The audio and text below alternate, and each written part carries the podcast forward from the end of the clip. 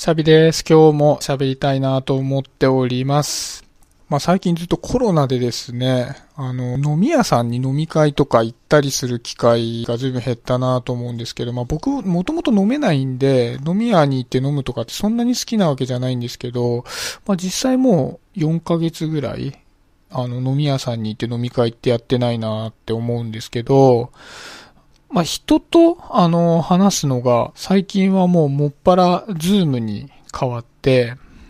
で、やっぱり夜誰かと話すっていうのもずっと Zoom で、今日もずっと Zoom でおしゃべりしてたんですけど、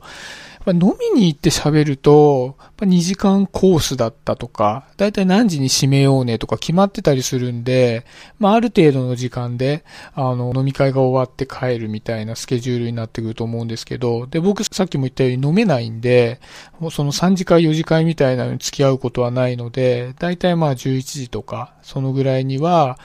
まあ帰ったりするんですけど、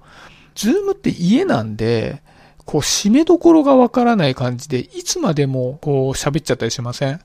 なんかこう気がついたら3時4時でしたみたいなことも結構あるんですよね。で、なんか他のお友達とかも同じようなこと言ってるんで、まあ今聞いてる皆さんも身に覚えがある方ももしかしたらいらっしゃるかなと思うんですけど、で、特になんか僕土日休みなんですけど、同じ土日休みの方とかって、やっぱ花金？今で言うとプレミアムフライデーっていうんですか？なの時に、こう、じゃあ、せっかくだから、 Zoom 飲み会しようよとかって言って、金曜日の夜に飲み始めると、だから2時とか3時になっちゃって、じゃあそろそろ寝ようかって言って、寝ると絶対次の日遅くなるじゃないですか。で、例えば9時ぐらいまで寝てると、だいたいやっぱりシンデレラタイム逃しちゃうんで、3時から9時の寝だと結構起きた時だるかったりして、で、一日だらだら過ごしちゃって、で、あんまり動かないで一日過ごすんで、で、また起きるのも遅かったんで、次の日も夜更かししちゃって、日曜日もなんかだらだら過ごして、時間の感覚がなんかおかしくなったまま月曜日を迎えて、だるいまんま仕事が始まるみたいな流れが結構多いなーって感じてて、実際こういうのって、あの、現象としてあるみたいで、社会的時差ボケっていうらしいんですよ。結局、平日と休日で起きる時間が違って、体のリズムが狂っちゃって、体がだるくなっちゃうみたいな。で、時差ボケって3日間ぐらい続くっていうんで、だいたい月火水ぐらいまでだるいんですよね。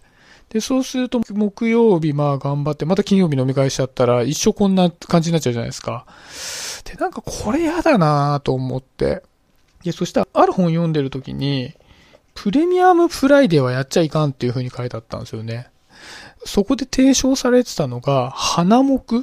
て言って、木曜日にめっちゃ飲むっていうやり方を提唱されてて、これ結構面白いなと思ったんですよね。で、結局何が言いたいかっていうと、木曜日にめちゃめちゃ飲むと、例えばですけど3時ぐらいまで飲むと、次の日絶対仕事行かなきゃいけないじゃないですか。そうするとめっちゃ眠いんですよ。で、木曜日に眠いまんま仕事を終えると、で、金曜日にズーム飲み会が入ってなければ、眠いんで早く寝ちゃうんですよね。そうすると土曜日早く起きれるんで、土日めっちゃいいスケジュールで過ごせると。